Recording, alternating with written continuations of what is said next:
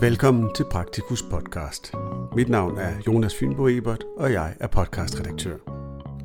Denne podcast er en oplæsning af artiklen med titlen Om livet i mellemtiden, en hverdag med forgribelse af kraft. Artiklen er skrevet af Michael Fumer, kanskjent Ant, fra Forskningsenheden for Almen Praksis i Aarhus.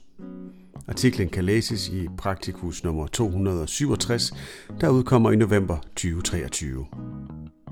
Artiklens tekst starter her. I den vestlige verden diagnostiserer vi stadig værre tegn på kraft for at øge overlevelsen. Mange overvåges for selv små vævsforandringer. Det medfører en række etiske overvejelser og betoner kroppens flygtighed for de overvågede. Denne artikel beskriver, hvordan livet former sig, når vi forsøger at kontrollere kraft ved at forvente, at det kommer.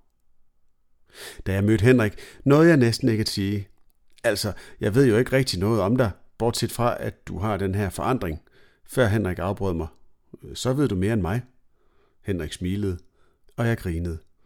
Sådan helt umiddelbart. Vi havde sat os i sofagruppen, og Henrik havde budt på kaffe og flødeboller.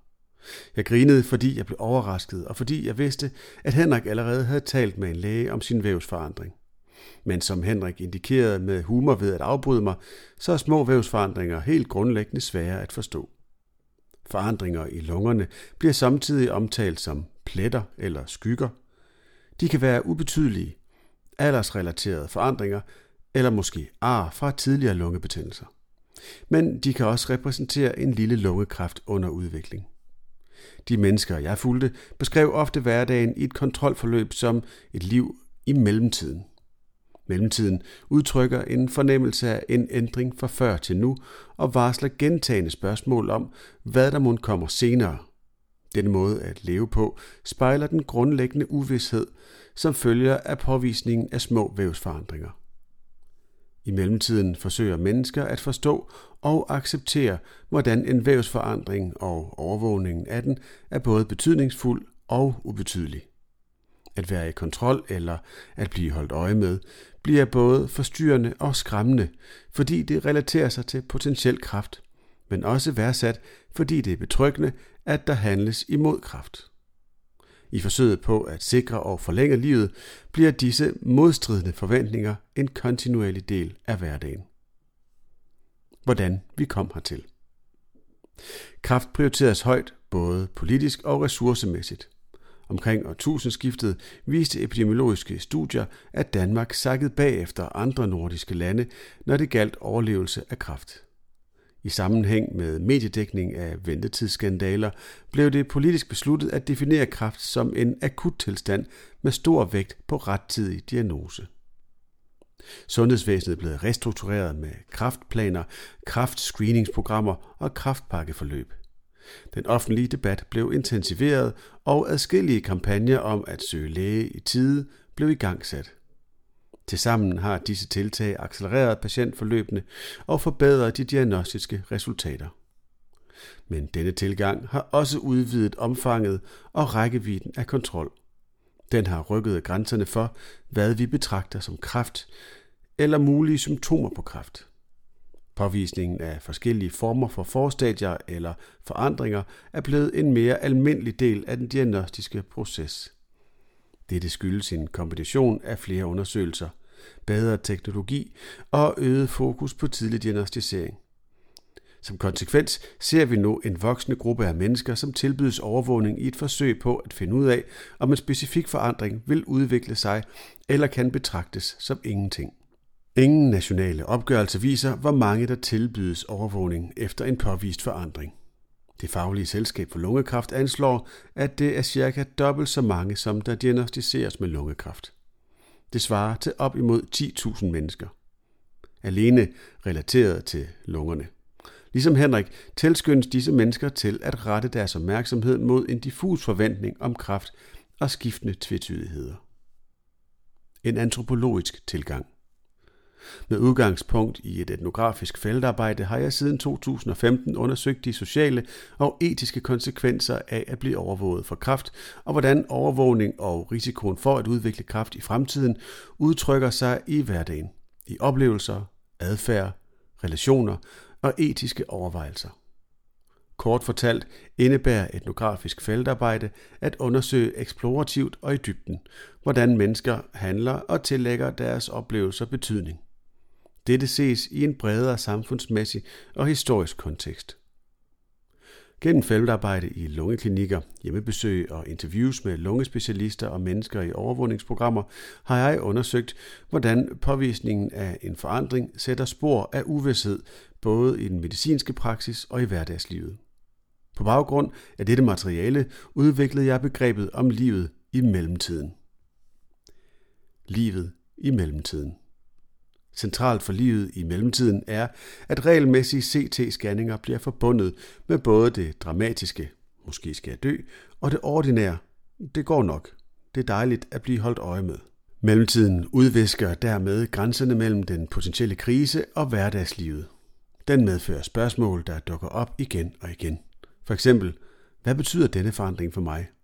Mange af de mennesker, jeg mødte, kæmpede med at finde ud af, hvordan sygdom eller risikoen for sygdom potentielt kunne forme deres liv.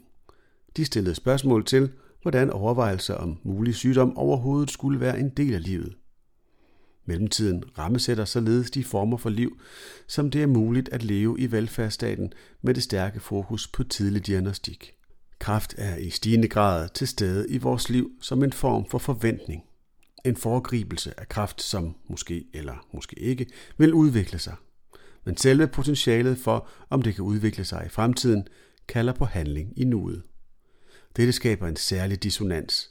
På den ene side er man medicinsk med kontrolscanninger meget opmærksom på risikoen for, at en forandring kan udvikle sig til kraft, og at man under ingen omstændigheder må overse denne. På den anden side bliver denne forandring og den tilhørende opfølgning også nedtonet som ingenting. I disse modstridende forventninger får kraft en skjult og flydende tilstedeværelse som noget, der jævnligt foregribes. Med andre ord mistænkes kroppen løbende for alvorlig sygdom. Fortolkninger af kroppen bliver flygtige og tvetydige, altid med mulighed for en pludselig ændring. Henrik får at vide, at han ikke har kraft lige nu, men selv i morgen eller ved næste scanning må han måske ændre denne opfattelse. Nutiden skrumper, som den tyske sociolog Hartmut Rosa beskriver. Henrik har mindre tid, hvor han kan føle sig sikker på, at han ikke har en kraftsygdom, der gemmer sig i kroppen. Svære samfundsmæssige diskussioner. Det politiske og sociale fokus på tidlig diagnostik medfører uvidshed og den flygtighed, som følger af vævsforandringer, vil ofte skubbe i retning af mere kontrol og flere undersøgelser.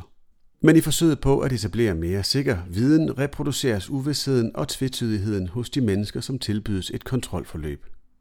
For Henrik var det svært overhovedet at benævne kraftforventningens modstridende tilstedeværelse.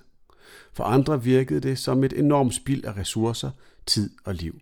Et hjul, som syntes umuligt at slippe ud af.